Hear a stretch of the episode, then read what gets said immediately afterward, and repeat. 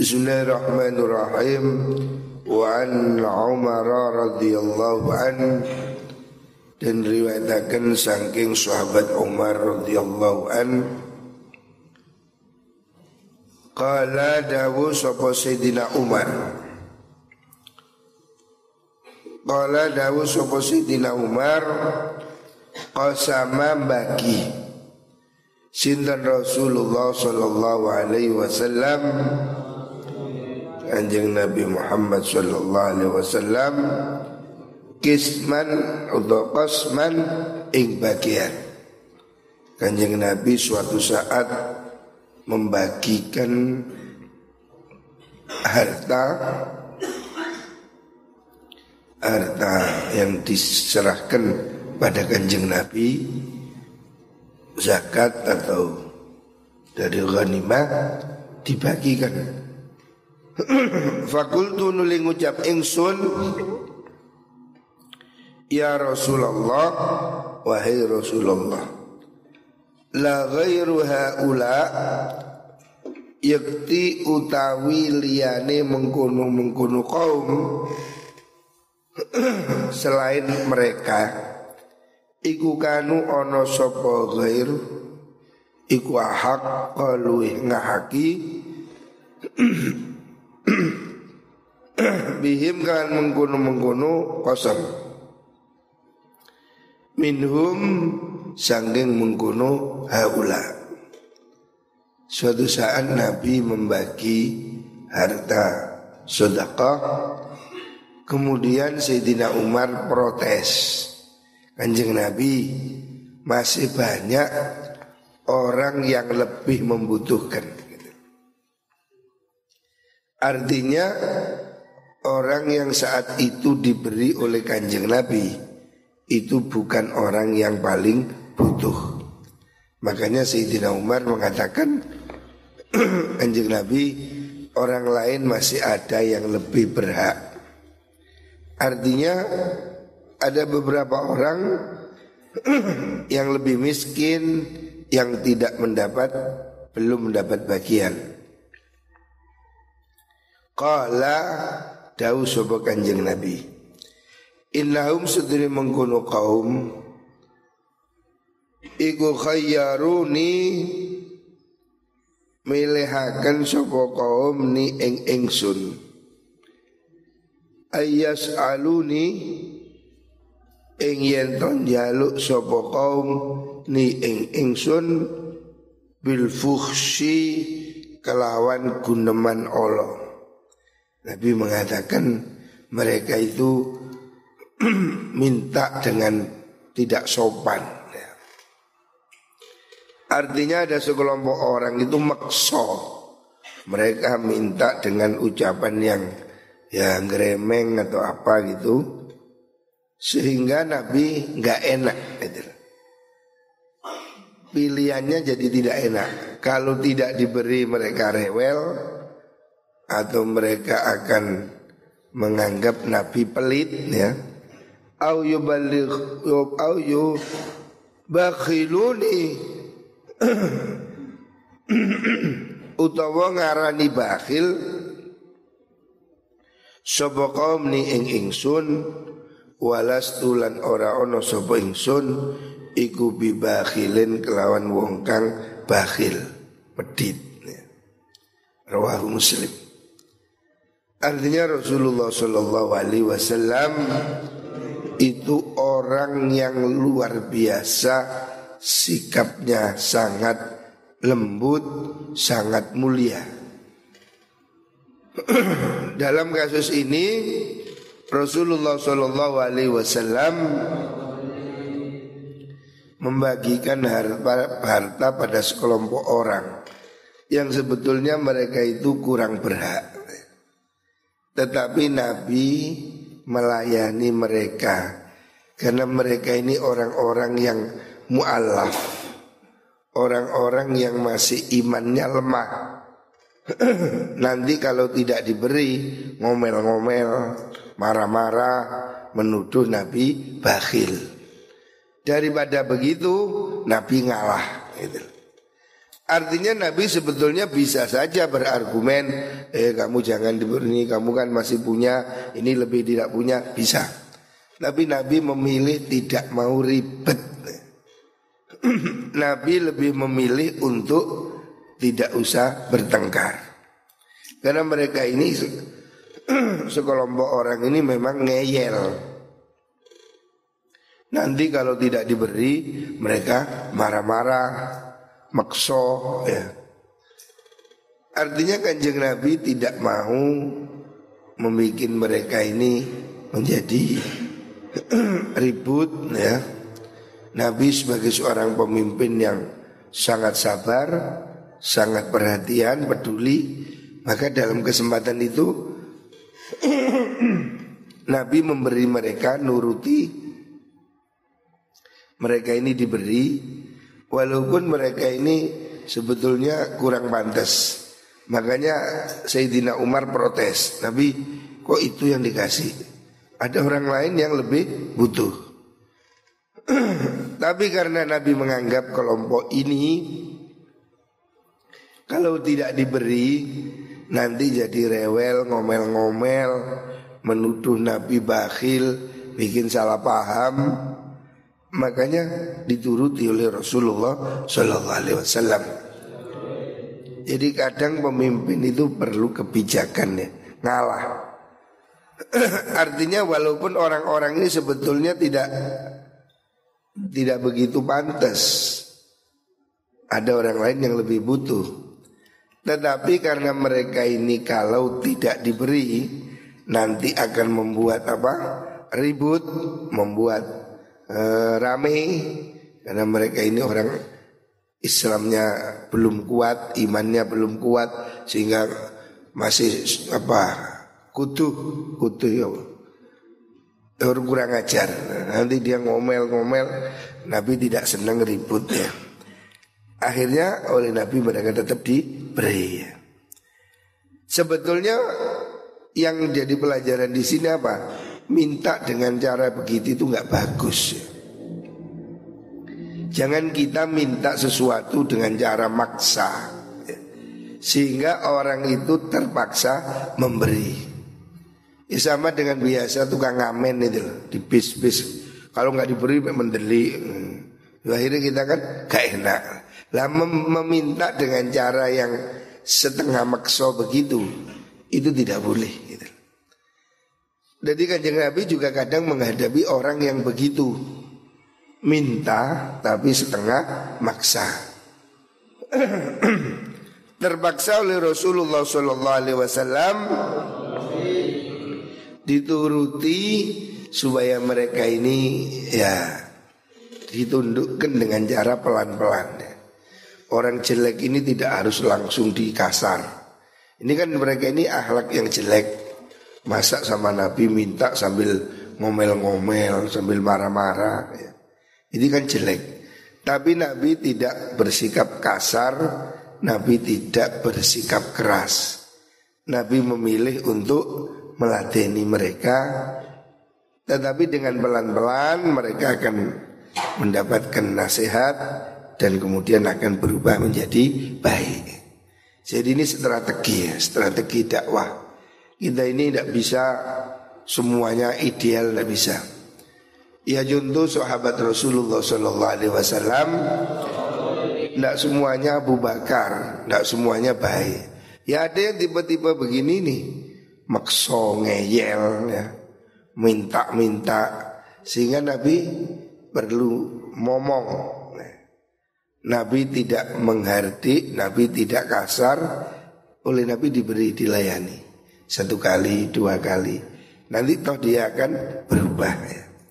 Jadi ini menunjukkan betapa mulia akhlak Rasulullah Shallallahu Alaihi Wasallam menghadapi orang-orang yang bersikap kasar, bersikap kurang sopan, Nabi tetap baik. Rawahu Muslim. Wa an Jubair bin Mut'im radhiyallahu an Qala dawu sapa Jubair. Bainama ing dalam suci waktu Huwa utawi mengkunu Jubair iku yasiru rumahku. Berjalan.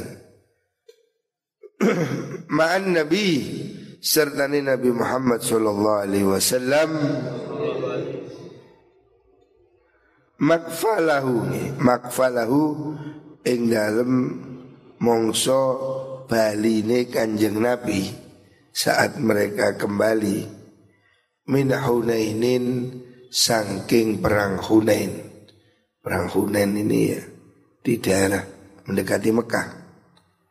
Fa'ala nuli gandoli Hu ing kanjeng Nabi Sopal a'robu wong a'rob A'rob itu orang badui Orang alas Orang gunung Orang kurang pendidikan ya. Yas'alunahu hale padha njaluk sapa mengkono a'rab hu ing kanjeng nabi hatta tarruhu sehingga bentelakan bentelakan itu mendesak mereka itu minta sambil makso sehingga nabi terdesak. Desak hu ing kanjeng nabi ila samuratin maring wit kayu klampis pohon berduri. Fahotibah nuli ngerebut sapa mengkono Arab ridaahu ing selendangi nabi jadi orang-orang zaman itu ya masih banyak orang yang ya kurang sopan. Orang Arab itu orang pedalaman. Orang yang kurang sopan santun. Suatu saat Rasulullah Shallallahu Alaihi Wasallam pulang dari perang Hunain bersama sahabat Jubair itu dikeroyok, dikepung sama pengemis. Orang Arab ini ngemis. Mereka minta kepada kanjeng Nabi sambil makso Gerutuk-gerutuk Nabi sampai didesak ke pohon kelampis. Pohon berduri. Terus setelah itu mereka ini makso minta sampai selendangnya Nabi, serbanya Nabi dibuat makso. ya kan ada kadang kayak di makam-makam entah sekarang. Dulu di makam Gunung Jati kan ada orang minta makso kalau nggak diberi ngandol ngandol lah seperti itu. Minta dengan memaksa itu tidak boleh. Tidak boleh minta. Meminta-minta itu jelek apalagi dengan cara memaksa lah ini ada orang ya kelompok Arab ketemu Nabi ngerebuk. Mer, apa, merebuk gerebuk ya bahasa Indonesia ya ya merebut jadi minta dengan makso sampai Nabi terdesak ke pohon terus serbannya Nabi dibuat jadi mintanya itu nggak sopan betul sampai ngerampas Fakwakofa mongko ngatek sopan Nabi Sallallahu Alaihi Wasallam. Faqala dawu Nabi A'tuni ridai A'tuni awayasironi ing ingsun Ridai ing selendang ingsun. Tolong kembalikan selendang saya Serban saya. Falau kana lamun ono ikuli ketep kedui ingsun Apa ada tu hadhil haisadi? Oh idati apa ada tuh hadil idati wilangane ikilah kelampis. Kelampis itu buah-buah yang ada di situ.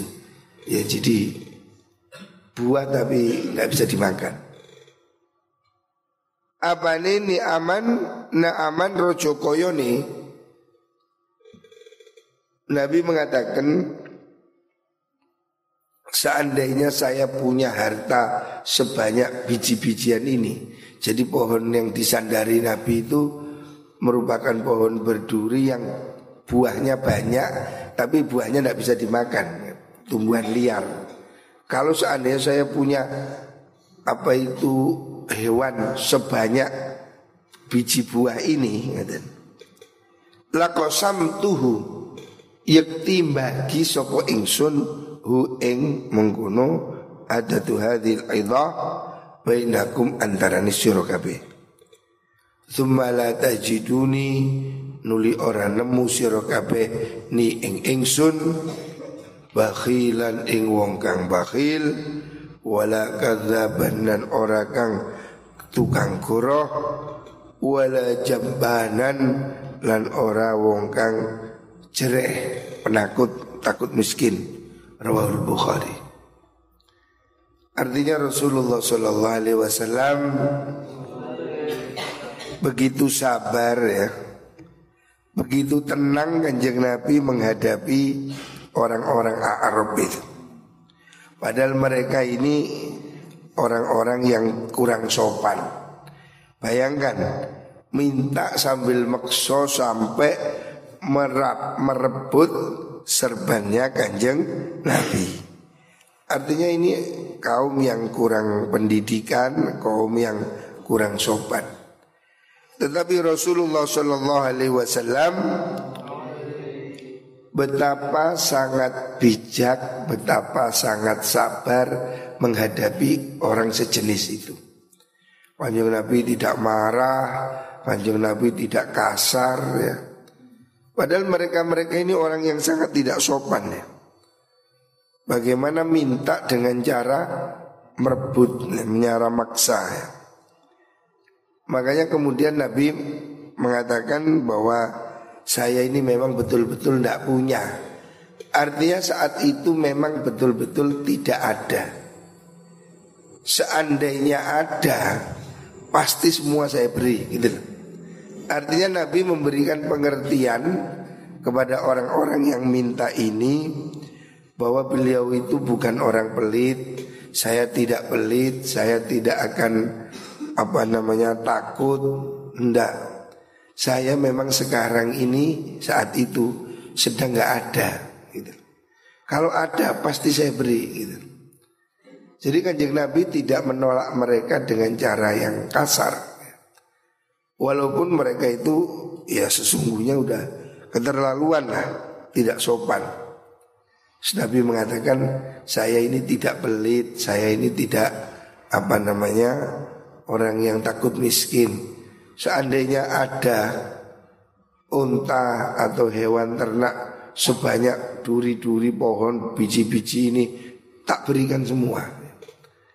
Artinya Nabi itu menjelaskan pada mereka saya ini bukan orang pelit, bukan berarti Nabi GR sombong, bukan. Nabi mengatakan dengan tulus saya ini tidak pelit. Kalau kamu itu minta pasti saya beri ya. Cuma sekarang ini belum ada gitu loh. Makanya Nabi mengatakan kalau kamu ketemu saya dalam keadaan ada la tajijuni bakhilan wala kadzaban wala jabanan. Saya ini bukan orang yang bakhil, saya bukan orang yang penakut, saya bukan orang yang pembohong. Artinya sungguh tenang kalau ada pasti saya beri. Gitu. Jadi Nabi memastikan kepada mereka bahwa Nabi tidak memberi saat itu bukan karena Nabi tidak memberi, memang betul-betul tidak ada. Jadi Nabi menghadapi mereka orang-orang Arab yang kasar sampai selendangnya Nabi direbut, Nabi tidak marah. Ya. Cuma Nabi bilang, eh kembalikan Kan mereka ngerebut sorbannya Nabi. Eh kembalikan gitu ya. Kalau saya punya pasti saya beri. Ini menggambarkan betapa sabar Rasulullah Shallallahu Alaihi Wasallam, betapa beliau mulia bersikap sabar ya, dan beliau menjamin tidak ada sifat pelit sama sekali. Seorang pemimpin tidak boleh pelit. Ya. Seorang pemimpin harus dermawan. Itu memang ciri pemimpin Manjada sada Siapa orang dermawan dia akan jadi pemimpin. Dia pasti disukai orang. Tapi pemimpin kok pelit, ya siapa yang mau milih? Makanya di mana-mana ada pilkades, pilkada, wah orang rebutan bagi kaos, bagi anu, bagi waduh berusaha loman. Tapi gue lewis dati medit mana? Makanya kalau musim kampanye kaos buak-buak, sing kaos sembako ini itu, semua orang berusaha berbagi. Memang pemimpin ya harus begitu. Yang namanya pemimpin harus murah hati. Tapi jangan pencitraan. Jangan hanya loman kalau sedang pilkada. Banyak ini. Walau lagi pemilu, waduh. Mereka ini DPR, DPR, pilkada atau apa. Ramah, sopan, sergap. Tapi kalau sudah terpilih, wassalam, hilang karena dia tidak ikhlas. Kalau Rasulullah Shallallahu Alaihi Wasallam memang betul-betul ikhlas ya. Kanjeng Nabi itu loman tidak tidak pernah pelit. Kanjeng Nabi bukan pembohong, bukan pelit, bukan penakut. Itu sifat pemimpin. Pemimpin tidak boleh bohong. Pemimpin boleh salah, tapi tidak boleh bohong. Kalau kalau pemimpin bohong ini bahaya ini. Rakyat akan tertipu. Pemimpin salah bisa karena seorang manusia, tapi dia tidak boleh bohong dan dia tidak boleh pelit, tidak boleh bisnis sama rakyat. Pemimpin harus melindungi rakyat dan tidak boleh penakut. Ini tiga sifat yang ditunjukkan Rasulullah SAW bahwa saya tidak pelit, saya tidak bohong, saya tidak penakut. Nah, itu itu sikap gentleman, pemimpin. Qaluhu makfaluhu ay hala hala rujuihi tegese nalikane baline Kanjeng Nabi. Wa samura utai lafat samura iku syajaratun wit nama pohon. Wal idhatu te makna idhat iku syajarun wit lahu kedui idhat syaukun utawi ri pohon berduri ya. Kayak pohon apa yang banyak durinya Ada buahnya tapi nggak kena dimakan Nabi menggambarkan dunia ini tidak ada artinya baginya Andainya ini sebanyak buah-buahan itu semua Sapi sebanyak itu tak kasih semua gitu. Nabi betul-betul memang bukan orang yang pelit ya. Wa Nabi Hurairah radhiyallahu an anna Rasulullah sallallahu alaihi wasallam qala dawu sapa Kanjeng Nabi Udi Mana kosot orang nyudo tidak akan mengurangi. Apa sodakotun sodakah min malin sangking bondo. Hartamu tidak akan berkurang karena kamu sodakoh ini pasti. Saya yakin. Kamu harus percaya sodakoh itu tidak akan pernah membuat kamu miskin Justru sodakoh itu pasti membuat hartamu akan bertambah semua orang percaya itu. Orang non muslim aja percaya.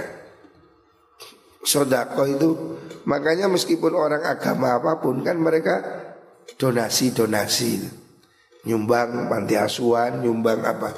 Mereka percaya itu. Anak yatim, fakir miskin, walaupun bukan orang Islam, itu semua percaya. Apalagi ini yang mengatakan adalah Rasulullah Shallallahu Alaihi Wasallam kanjeng Nabi yang pasti benar. Nabi sudah menjamin hartamu tidak akan kurang karena sodakah. Ini jaminan garansinya. Jangan khawatir kalau memberi kamu tidak akan kekurangan. Ya kalau gak bisa memberi banyak ya sewu gak apa-apa. Gerakan seru, seribu ini omflongnya ini. Gerakan seribu rupiah per hari. Saya jamin siapa sodakoh hartanya tidak akan kurang. Ini jaminan dari kanjeng Nabi kok. Ya. Hartamu tidak akan pernah kurang karena sodakoh. Ya. Mana kasot ma sodakotun min malin. Sodako itu sesungguhnya tidak pernah mengurangi harta Walaupun zohirnya kurang Punya sepuluh ribu dikurangi seribu Jadi berapa? Sembilan ribu kelihatannya Tapi hakikatnya akan jadi seratus tujuh ratus ribu Akan memancing rezeki yang lain datang. Ya. Orang bersodako itu tidak kurang. Matematika Gusti Allah Sepuluh ribu dikurangi seribu menjadi satu juta. Tukau pun di Tukau Gusti Allah. Lek matematika Yahudi Sepuluh dikurangi satu menjadi sembilan. Lek matematika Gusti Allah Sepuluh dikurangi satu jadi sejuta Kok bisa? Gusti Allah kok Allah maha memberi Jangan ragu kamu bersedekah Siapa pun sudah Kalau nggak bisa besar kecil gini ini omplongnya ini Ini kita masih punya omplong berapa? Masih ada berapa nih? Pari mana?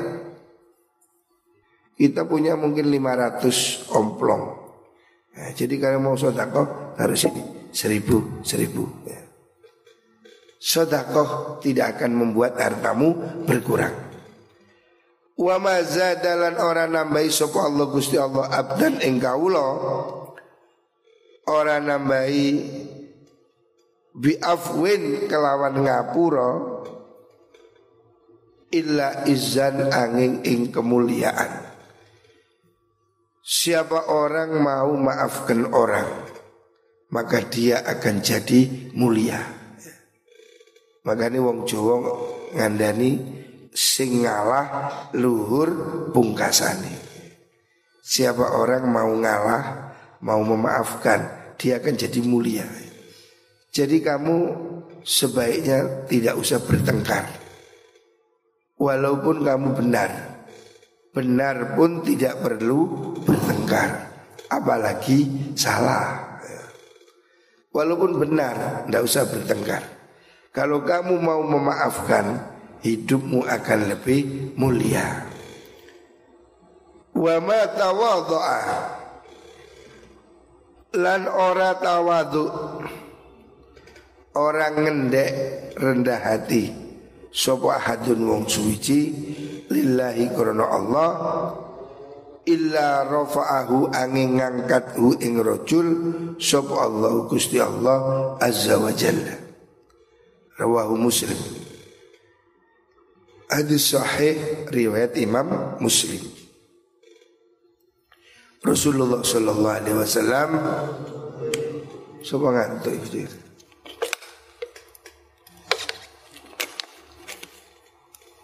Kanjeng Nabi mengajarkan bahwa sodakoh tidak akan mengurangi harta. Karena Allah akan memberi berkah karena Allah akan menggantikan apa yang telah pergi dengan yang lebih banyak. Ya. Itu secara materi. Belum lagi secara pahala. Allah akan memberikan pahala yang berlipat ganda kelak di akhirat. Sodako itu 10 sampai 700 kali lipat. Makanya jangan ragu-ragu sodako yang kedua memaafkan ya. Orang yang tidak ngamuan Orang yang mudah maafkan Orang yang tidak suka tengkar Itu pasti disukai orang lain Makanya Nabi mengatakan siapa orang mudah memaafkan Dia akan semakin mulia ya.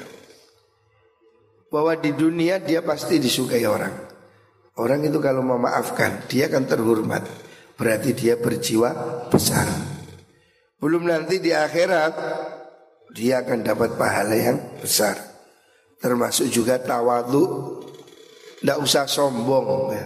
Walaupun kaya, walaupun pinter, jangan sombong.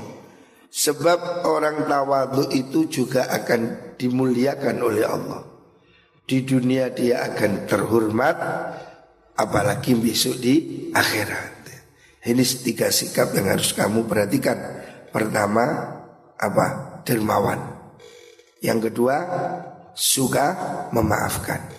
Yang ketiga, tawadhu.